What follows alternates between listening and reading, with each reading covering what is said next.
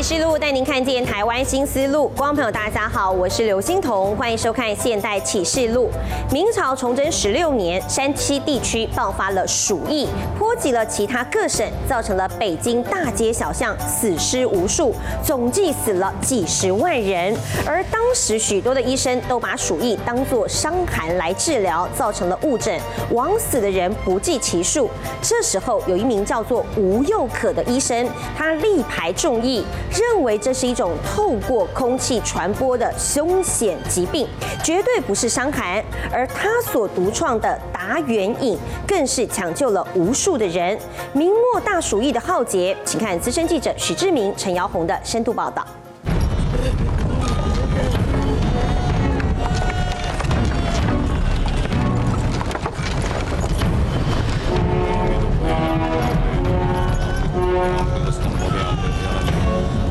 这种湿暖呢，会引起你的生病。那疫呢，就是鬼所役使的，不是人力所能造的，哈，这是鬼去做的，哈。所以，呃，在过去人们认为说，瘟疫的产生是鬼所役使行瘟，啊，让你能够生病，哈，所以必须要去请一些神明，啊，去镇煞。崇祯十六年，也就是西元一六四二年，北京爆发了一场空前的大瘟疫，每天都死上千人，住家十室九空，老百姓哀鸿遍野。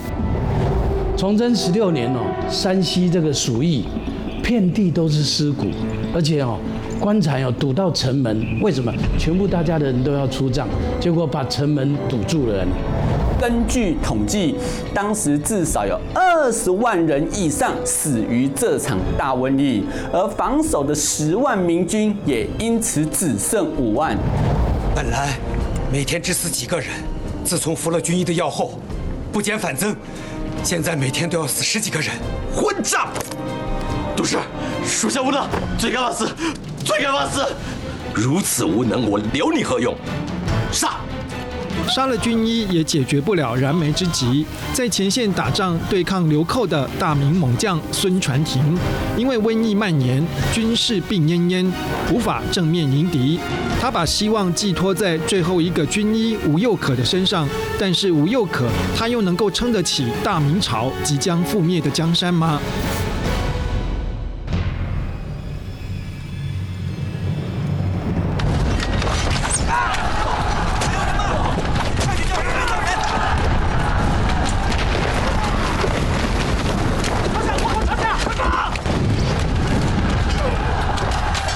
西元一六四二年，闯王李自成大军包围开封城，京师震动。另外一方面，明清两军的松锦之战，明军全军覆没，山海关告急，大明王朝可说是岌岌可危。太监魏忠贤把持朝政，贪赃枉法，在各地建立生祠，那图谋一己之私。等到崇祯登基之时，这些天灾人祸一起交煎，全国性的灾荒也就已然不远了。孙传庭因为这样子，哈，他就是功高震主啊，然后旁边又有杨嗣昌等等人在那边讲一些小话，哈，就说，呃，你你你好像。他的这个位置越坐越高，威胁到皇帝之类的啊，所以后来，呃，崇祯皇帝非常的生气，就把他逮捕，啊，让他坐了三年的牢。那坐了三年牢以后呢，才发现说整个时局坏了，不不对了啊，然后就把孙传庭给放出来。可是孙传庭放出来的时候，他两耳啊已经受损。奉天承运，皇帝诏曰：贺人龙身为总兵。于开县率部花归，致使剿贼军士功亏一篑；又于项城、襄城临阵脱逃，抗旨不遵，拒不出兵，罪责深重，国法难容。开封告急，崇祯皇帝下令逮捕总兵贺人龙，换上孙传庭领兵，要跟闯王李自成决一死战。但是这个时候，孙传庭发现军队里尽是无用的武器跟涣散的军纪。铳能用吗？发给我们的就是这样的冲啊！任指挥使，怎么回事？属下接管的时候就是这样，兵员弹药无法补给，不是一天两天的事了。前一次的时候，崇祯皇帝还准备了六万两的银子给他，但是这一次复出以后呢，一毛钱都没给他，就叫他自己去筹备。可是他自己去筹备的时候，陕西这边遇到的是什么？就是遇到了啊旱灾，遇到了饥荒，遇到了瘟疫。那你要他怎么去筹钱呢？军饷不足，士气涣散。更糟糕的是，军队中开始出现有一些军人患疾病死亡的现象。醒醒啊！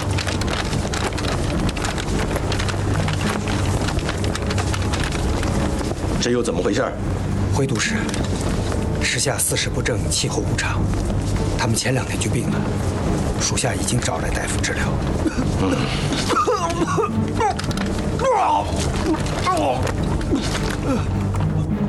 军队中爆发传染病，士兵一个个倒下。两名军医来看诊之后，却对病症有截然不同的看法。佑可呀，嗯，你为何不用伤寒经方呢？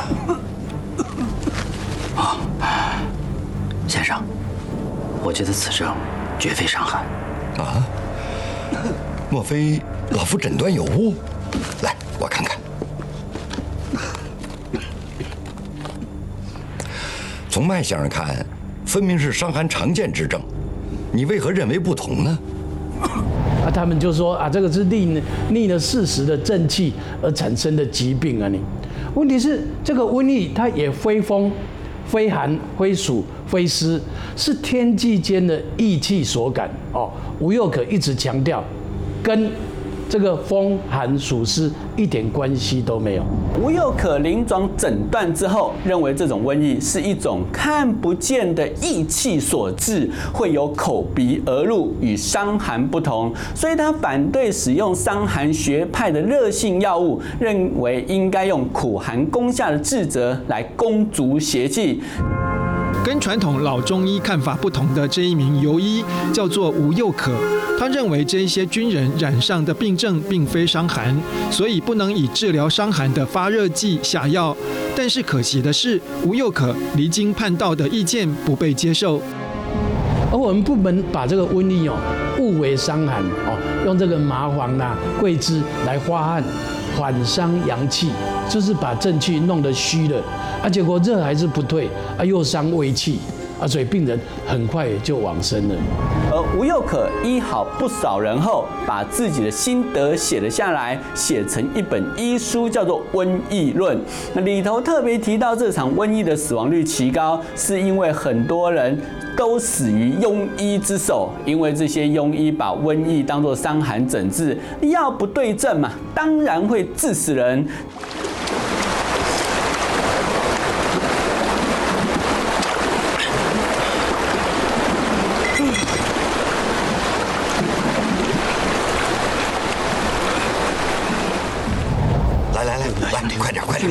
快点，别动啊！把手拿过来，别动啊！按住他，安静点，安静点。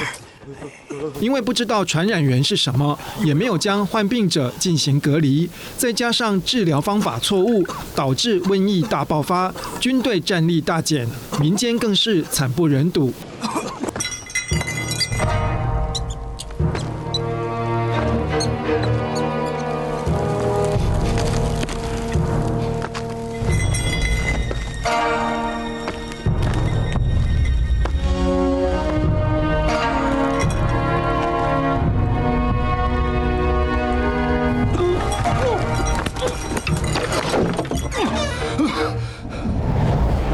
十六年时，山西爆发鼠疫，没有多久就波及邻近各省，随后传入北京。那当时北京城的疫情有多严重呢？根据《明史》记载，京师每天都能死掉上万人，而且棺材多到连城门都堵住了。哎呀！哎，生哥别闹了，赵司令让你喝药呢。哎呀！哎呀！哎呀！咋了？鬼神附体了。给他喝药！大哥，你起来呀！喝药啊！这马胜哥，你们愣着干什么？给他喝药啊！哎呀，四哥，你别吓我呀！马胜哥。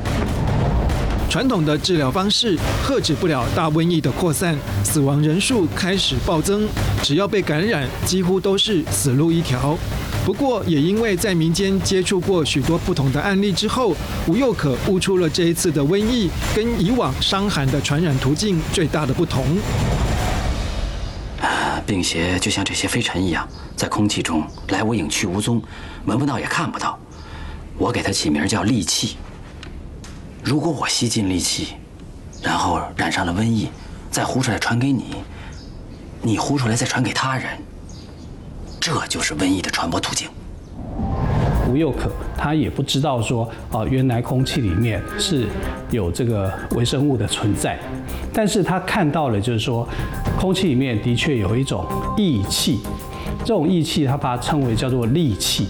暴力的力，好，那这个戾气如果人类吸进去的话，你就会造成生病。他认为说，戾气从口鼻进入这个身体，它不会在脏腑里面，也不会残留在这个经络，它是处在哪里？表跟里之间的膜原。你能治？首先要告知全城百姓，大疫将至，务必人人小心。再有就是隔绝病患，以防人人传染。还有就是开窗通风，以防异气聚集。放屁！竟在这里危言耸听，如此一来，岂不军心大乱？流寇不大，自己就败了。你知道吗？这个军营外的村庄人都快死绝了，你再不下决断，整个兵营、整个城没有一个人能活，你我都得死。眼看着大明军士一个个倒下，孙传庭迫于无奈，只好采信吴又可的主张：瘟疫是透过空气传染的理论，要求军士们系上面巾，并且将染病的军士和正常军士隔离开来。大家听了，划地为界，即同一颜色的布条住在一个区域，不得越界。吴又可的区隔主张完全符合现今疫病隔离的做法，同时他也认为，只要人的免疫力强，保持空气流通，就不易染上病症。你住家一定要保持通风，啊，本身的体力一定要增强啊，那就是生活作息、饮食要有恒，这样就不宜不容易感染。更重要是要远离人群哦，没事不出门。而在瘟疫盛行的时候，做好什么隔离的工作？他也还没有感受到说这个这个是鼠疫，因为因为老鼠里面的寄生的跳蚤所引起的，也还没有注意到这。他只觉得就是说，空气中里面有一个不寻常的气体，你吸进去以后呢，就引起身体里面的病变。那这样的发现已经比西方要早两百年。跟你们说过多少次了，要敞开通风。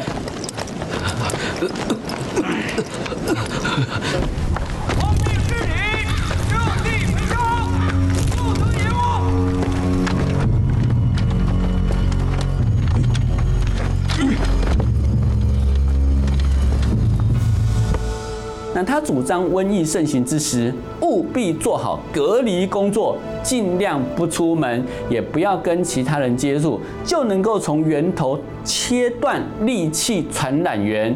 那这样的一个操作的观察跟主张，领先欧美病菌学跟病毒学两百年之多啊！可惜的是，吴又可的重大发现，没有后继者结合科学方法来继续发扬光大。人在呼吸间不经意吸入戾气，转化为疫邪，盘结在体内的魔源之中；而伤寒之邪，则是通过肌肤传入，就像浮云飘着，没有根基，下药即除。但是，疫邪藏在魔源，就根深蒂固了。吴又可最重要的主张是，这种戾气吸入体内，但它并不寄宿在脏腑，也不粘附在经络，而是藏在腹脊跟肠胃之间的膜原之上。它不属于外科，也不属于内科，增加治疗的难度。我们常常说病入膏肓，大家最清楚了。膏就是心脏的尖尖的部分，肓就是那个横膈膜。那膜原就是在膏肓的下方，所以病入膏肓，因为药很难到达膏肓的地方，所以膜原也不容易进去。他就呃找出了一个药方啊，叫做达元饮啊。达元饮其实因为大量的使用这个大黄，那我们就可以知道它是会让这个患者腹泻，因为拉肚子啊，拉完肚子以后呢，呃，可能从这个拉肚子完之后，把你的体内的毒素做某个程度的清除以后啊。再来做一些支持性的做法，啊，让他身体逐渐的康复。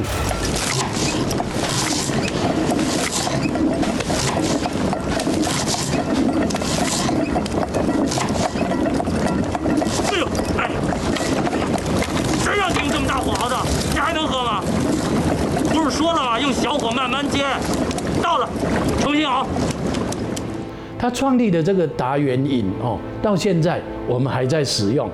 这是由槟榔哦，槟榔就是所有的瘟疫最好的，专门克这个张力之气啊。你厚朴，它可以除湿哦，它可以化痰止咳，甚至于可以降，把这个清气往上升，把浊气往下降啊。你草果哦，可以杀菌，而且辛温又可以把这个病毒杀死人。不喝你的药了，我不喝了。喝了你的药，天天除了拉稀就是拉稀。拉稀就对了，能排出体内的邪毒，这样你就能吃点东西，慢慢元气也就恢复了。来喝啊！他的利气说一提出来，立刻被同行斥为巫医啊！一时间没有人敢让吴又可诊治，甚至当吴又可把煎好的药端给病人时，这些听进谣言的病人还一手把它剥掉。因为是急症，所以我就下猛药。因为一般医生不会下那么猛的药，因为他的药方里面呢，大部分都是黄连呐、大黄啦这种药物。那大黄跟黄连就是苦，所谓的苦寒的药物。而这些苦寒的药物入口，它当然优点就是它可以消毒，可是缺点就是它后遗症也很大，你会狂拉肚子。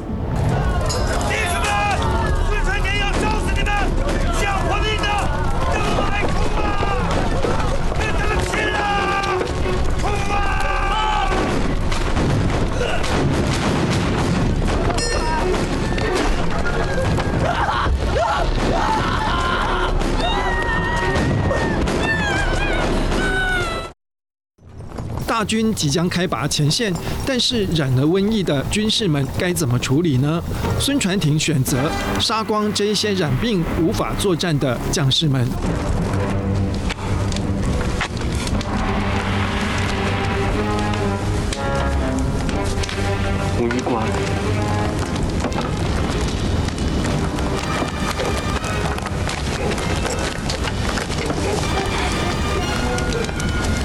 但是大明气数已尽，孙传庭大军在潼关前线惨被闯王李自成全数歼灭，孙传庭殉职，李自成部队开始包围北京，京师震动。他已经跟朝廷解释，啊，我必须要守住潼关，啊，用时间来拖，以拖待变。可是朝廷不愿意啊，那些言官都在威胁他，就说你明明可以打赢的，为什么不出关去打？因为他知道李自成他们的兵饷也不够，啊，粮饷也不够，你只要跟他撑，跟他耗到底，就还有机会。但是一开打就没机会。当时至少有二十万人以上死于这场大瘟疫，而防守的十万明军也因此只剩五万。可是即使有留下五万，只是体质稍好存活下来，但残存的战力连一成都不到。所以后来李自成的起义军攻进北京，不到两天就打下来。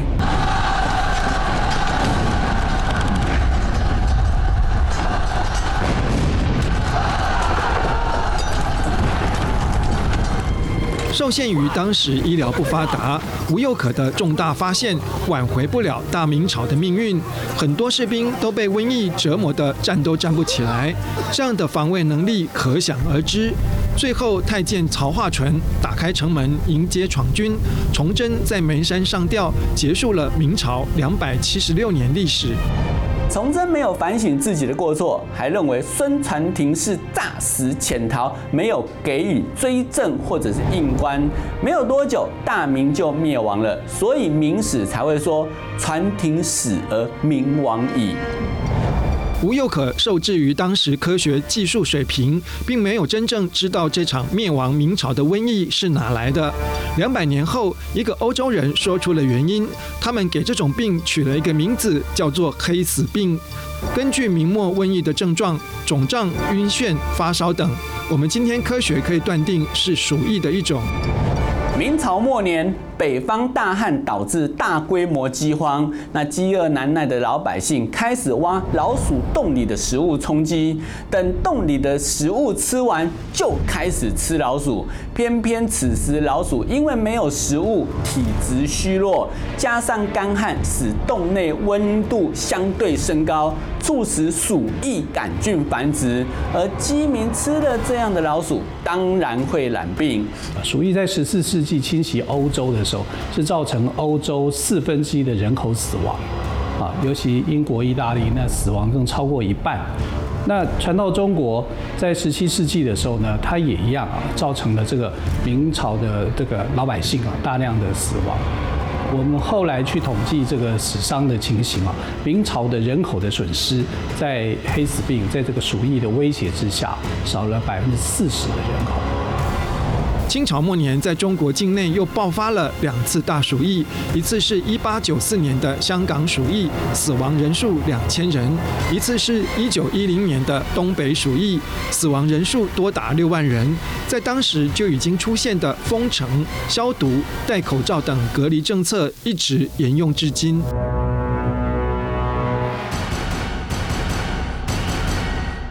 九一零年，也就是武昌起义的前一年，中国的东北地区爆发了瘟疫，被感染的人会发烧、咳嗽、吐血，然后很快就死亡了，尸体甚至全身发紫发黑。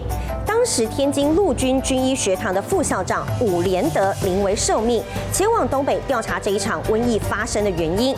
伍连德到达东北之后，他很快就发现大事不妙了，因为哈尔滨有一个叫做傅家店的小村落，已经死了五千人，而大城市更是岌岌可危。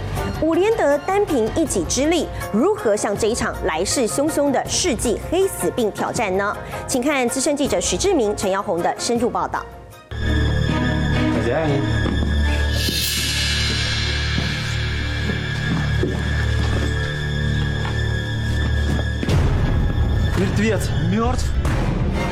一九一零年十月，俄国大乌拉尔工棚里，七名中国伐木工人暴毙，俄国人大惊失色，不但焚烧了工棚跟工人们的衣服行李，还把其他的工人都赶回了中国境内。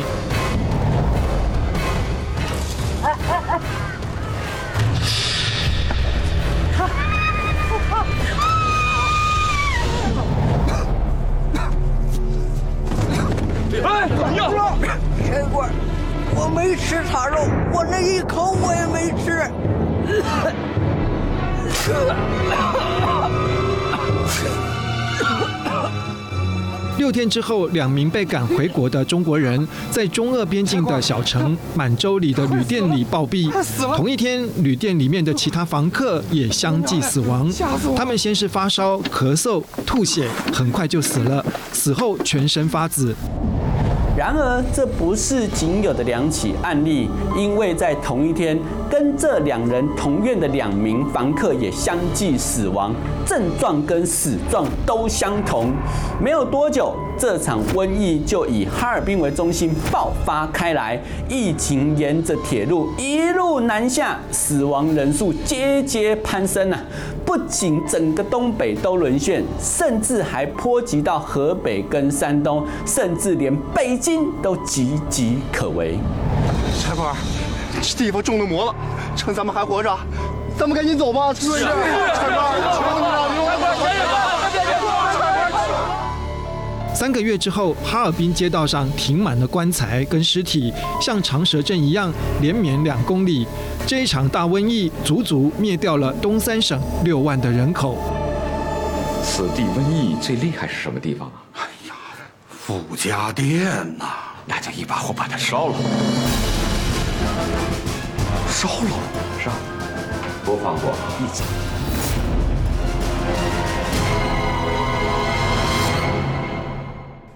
为什么这么着急啊？我可以告诉你一个秘密，在我国境内发现了鼠疫。到了十二月初，哦，这个日本跟俄国，他们发现说，哎，好像有瘟疫来了，而且哦，赶快召会召会这个外务部的这个施肇基啊，然后跟他们请求说，哎，我们要独立来防疫，哦，然后施肇基一口就回绝，为什么？给你独立防疫，那我们的主权就要拱手送你了。俄罗斯官方开始注意到边境鼠疫扩散的问题，而鼠疫的来源很可能是来自当时炙手可热的挞皮身上。位在中俄边境交通要道上，哈尔滨傅家店首当其冲。三个月的时间，傅家店就死了超过五千人，几乎要灭村。土拨鼠呢，它原原本这个活动范围在西伯利亚跟这个呃东北哈尔滨之间。啊，所以当时哈尔滨的有一些比较郊区的民众，靠近俄罗斯这边的啊，他们就去捕捉土拨鼠，但没有想到被土拨鼠传染了鼠疫。啊，土拨鼠也会传染鼠疫，呃，所以在一九一零年，也就是宣统二年的时候，那一年的十月冬季啊，就在东北就传开了。早期东北貂皮视为上品，但是貂的产量有限，而全球貂皮大衣的需求则无限，因此后来松鼠科的旱獭皮毛，也就是土拨鼠，就成了替代貂皮的上等货品。但是瘟疫也就此而来。我问你，昨天晚上谁偷着吃獭肉了？昨天他们送了个病獭，肥肉让我靠油了，瘦的。他们让我给呼了，不是跟你讲过规矩吗？不让你碰病榻。病毒沿着中俄边境的铁路扩散，尤其当时适逢农历的年节，大批赴苏俄打工的中国伐木工人返乡，病毒就这么扩散开来。他们说发生瘟疫，也许是散布谣言，使我们满洲人心惶惶，而他们自己弄不好。还在酝酿着什么不可告人的秘密？福王说的只是事件的一种可能，所以臣认为，我们可以派人前去调查，便可真相大白了。一九一零年，腐败的满清已到了灭亡的前一年，东北局势更是复杂而紧张。幸好当时的外务部丞施肇基是个好官，他想到了剑桥大学学医归国的军医大学副校长伍连德，于是拜托他一定要领命前往东北，主持防疫的重责大任。此时，俄国跟日本以大清无力控制疫情为由，要求独立主持北满防疫事宜。那外交部又称施肇基知道，这是两国假主持防疫之名，行独占主权之实。为今之计，只有控制住疫情，才能堵住列强悠悠众口。大人，我会不辱使命的。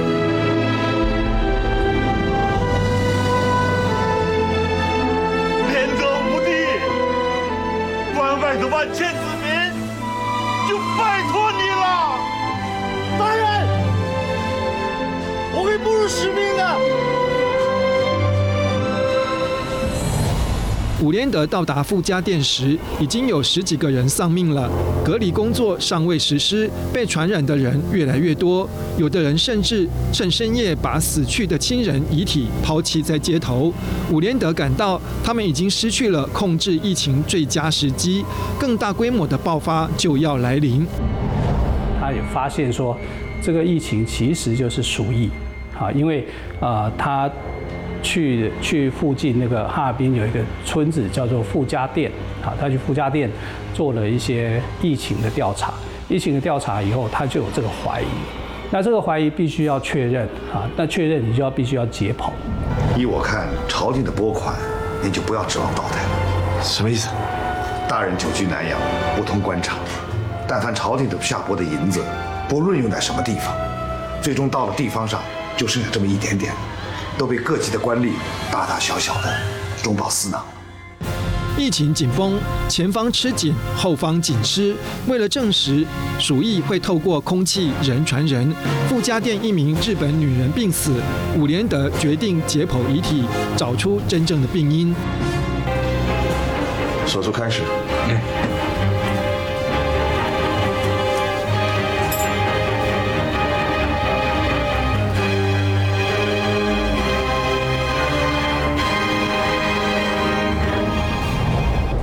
抽他的心肺脾脏的血液，然后来化验那你。啊，在当时这个解剖尸体是大不敬哦，也是中国有史以来第一次的解剖的手术啊你。啊，这个解剖手术是三年后在民国才合法的。由于解剖在当时还是惊世骇俗，因此全部的过程严格保密。经过化验，伍连德在死者的血液样本中发现了鼠疫杆菌。我要告诉全世界这个好消息！啊，在那么多医生的努力下，这场瘟疫绝对可以控制的。哎，别站着了，过来看一下。哎，看到吗？嗯，看见了。原来死者体内有鼠疫杆菌，但作为载体的老鼠身上却没有，可见得这种鼠疫并非是一般的传统鼠疫，是能够通过飞沫传染的肺鼠疫。这个时候，清朝政府派来了一个法国的医师麦斯尼到哈尔滨协助伍连德。外来的和尚会念经，大家比较相信外国医师的话，而比较不相信伍连德提出的口鼻传染理论。尤其隔离政策更是受到极大的阻碍。哎，你干嘛呀？干什么你？你为什么还在贴在害人告上？这怎么能是害人呢？这是武大人的防疫通告。防疫？呸！那为什么把人抓起来做什么？没有把人抓起来，我们是把病人送进去隔离，然后为胡说！你明明是把人关起来做什么实验解剖？嗯，解剖，解剖，解剖，解剖。隔离政策遭遇种种的打击，加上各国的势力急于借除疫之名派兵进驻哈尔滨，清廷受到极大的压力，打算把伍连德调回北京，并将东三省防疫总指挥官的职位让给俄国人支持的法国医师麦斯尼。幸好外务部丞施肇基极力支持伍连德。伍连德听到这个消息以后，自己就请辞了。哦，认为说啊，既然有人哦抢着要做这个总指挥，就让给他你。然后这个麦斯尼还一直坚持说，伍连德讲的是错的，老鼠才是传染的媒介啊你。还好，此时大清朝廷征询美国驻华大使朱尔典，朱尔典大骂大清昏庸。那放着剑桥大学医学博士不信，那跑去信这个不知道哪来的斯麦尼。所以后来施肇基回电给伍连德，要他继续主持防疫工作。三天之后，不信邪的法国医师麦斯尼染上了瘟疫，开始头痛、发烧，而后脉搏加速，咳嗽不止。这个麦斯尼非常生气，然后就到俄国的这个铁路医院。然后有一天，他没有戴这个口罩，哦，他只是戴着白帽子，他穿着白衣服去检视这些已经发生瘟疫的这个大体啊。But it did happen. I got the plague. Oh my God. Good enough. Why are you wearing this stupid mask? Well, can you take it off and talk to me, please? Sorry, this is for my protection. I don't want to get sick like you. Please, forgive me. 麦斯尼送医之后，全身发紫，吐血身亡。这位法国医师来到疫区，仅仅十天就不治了，可见疫情之凶猛。哈尔滨上下一片惊恐，但是也因为如此，再也没有人敢怀疑伍连德所说的话了。鼠疫不灭，我吴某当不当统一官根本没有意义。我没办法承诺，接下来我继续出任大清总理。但是我可以保证，鼠疫不除，我绝不离开。大家起来吧，起来吧，起来吧，起来吧，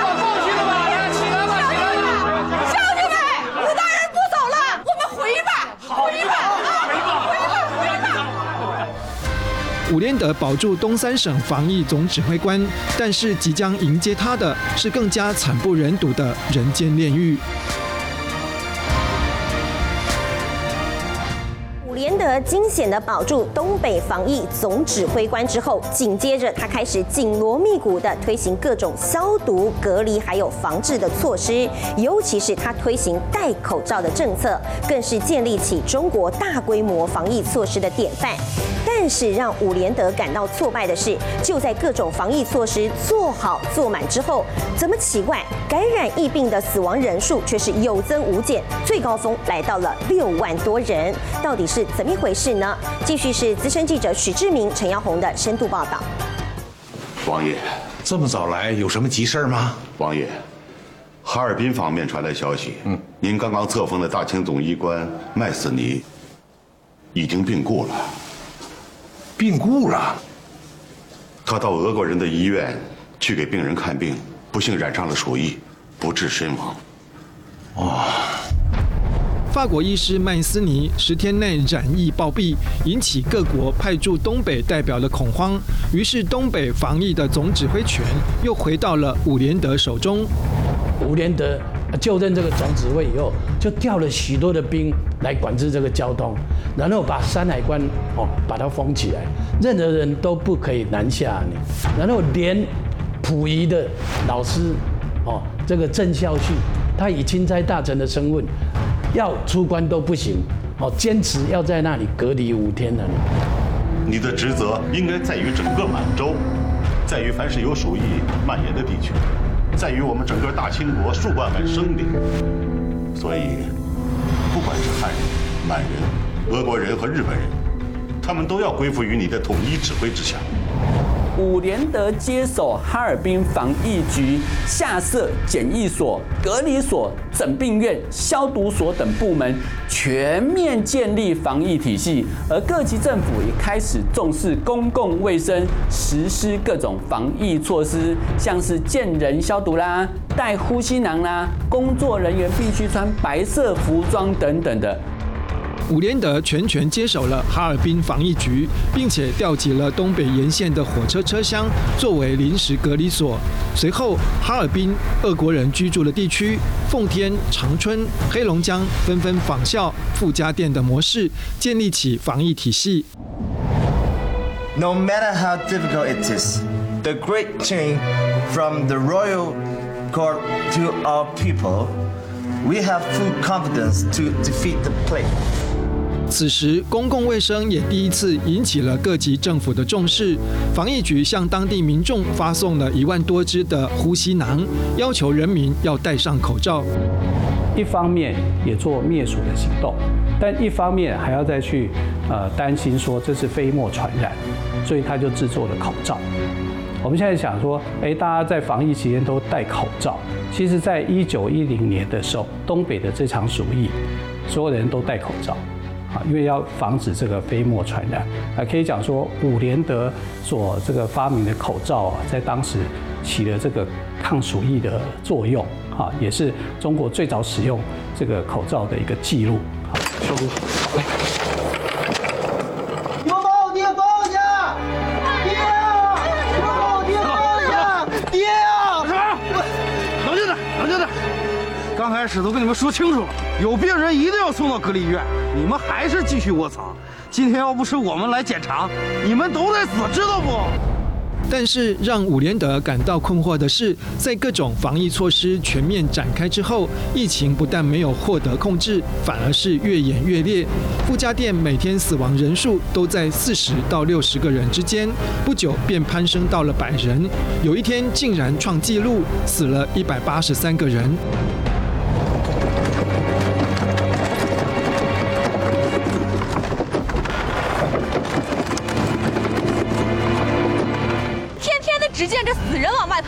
谁也没见一个活的出来过，你们这到底是治病呢，还是要命呢？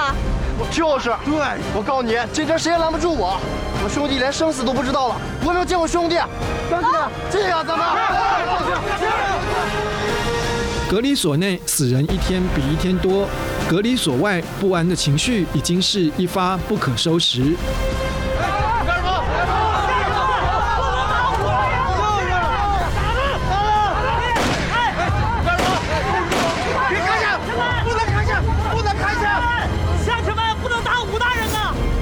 隔离、消毒、阻断交通，能做的事情都做了。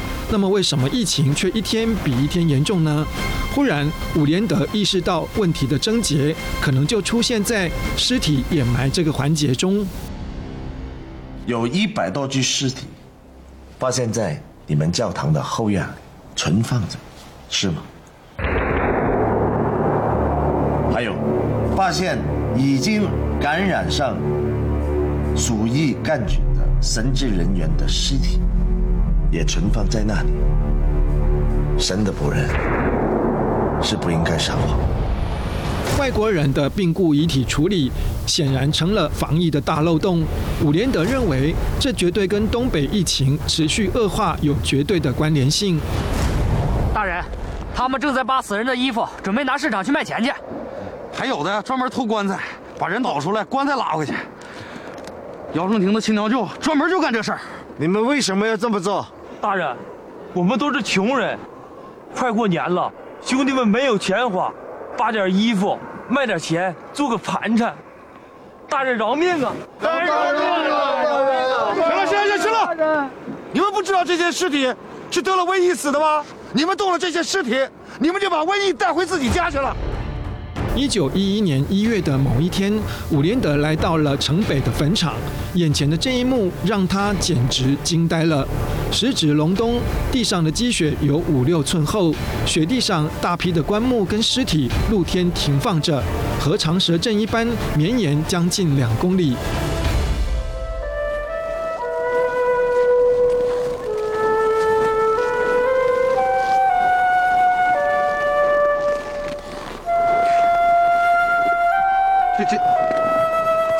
多尸体没有掩埋呀？啊，这这不是暴尸于野吗？怎么这么多尸体没装棺材呢？大人，死的人太多了，没做那么多呀。原来阻断鼠疫透过尸体传播的方法有二：一是深埋，二是焚烧。焚烧有违民间习俗，所以只能采取掩埋。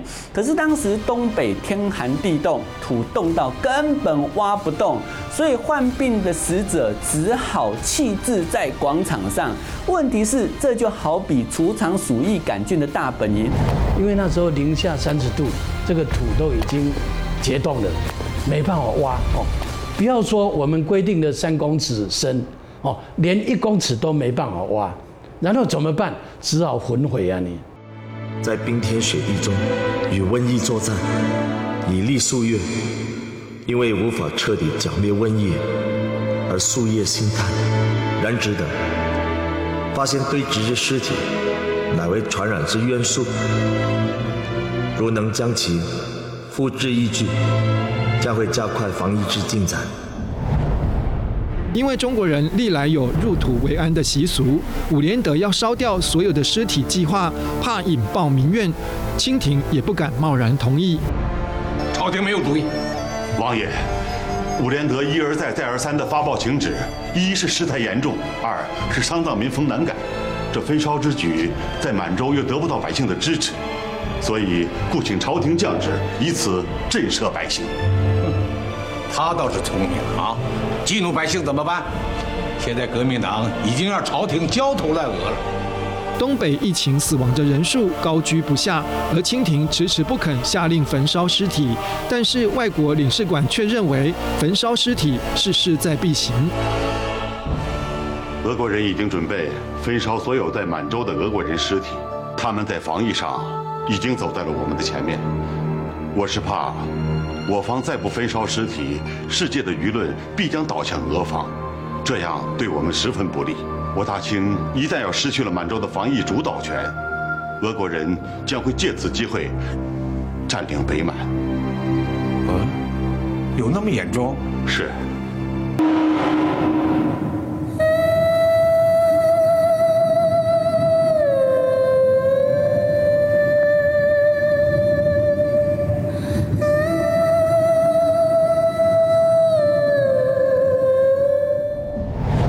宣统三年大年初一，哈尔滨城北的公共坟地却是一片肃杀，因为群众听到伍连德执意焚烧尸体的消息，都赶来阻止他。当你们的亲人被焚烧的时候，我伍连德这个小小的躯壳会跟你们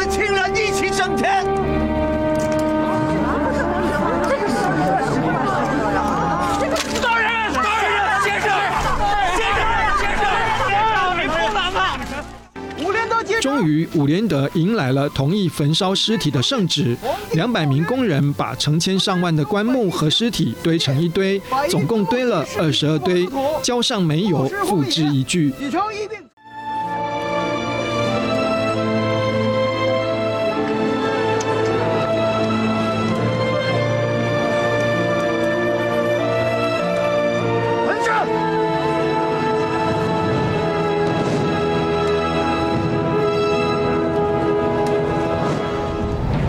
其实一生庸庸碌碌，但这回下了罕见极有魄力的决定，也成为他短暂执政生涯之中唯一的亮点。在叫所有的城市那一天大放这个鞭炮，让这个硫磺气弥漫在整个空间，顺便把这个鼠疫的这个病毒杀死了。一九一一年二月一号，哈尔滨防疫局所有的人屏住呼吸，等待着这一刻的来临。午夜零时，傅家店的死亡人数为零。随后，长春、奉天、铁岭、东北各个大城市纷纷传来捷报，死于鼠疫的人数是零。是零，真的是零，真的是零。立即宣布，正月十五正式解禁。正月十五正式解禁。好。十二个国家的专家在奉天举办万国鼠疫研究会，那会中伍连德被封为鼠疫斗士。那这是中国第一次以自己的力量拯救一场险些波及全球的大浩劫。所以事后，英国医学周刊对伍连德给出极高的评价。到现在还有他的铜像立在东北，大家非常感激这一位鼠疫斗士。解除了这次的鼠疫，总共死亡了六万人，前后一百天的抗疫终于成功。在伍连德的奋斗不懈努力之下，东北严重的鼠疫被控制住了。不到一年的时间，武昌起义，民国成立，清廷灭亡。而战胜鼠疫，则是清廷对于中国人民的最后贡献。灾难来临时，我们可以看到许多人性的黑暗面，但是也可以看到更多无私助人和救人的光明面。感谢您今天的收看，也欢迎观众一起上《现代启示录》的 YouTube 订阅跟分享。我是刘欣彤，我们下次再会。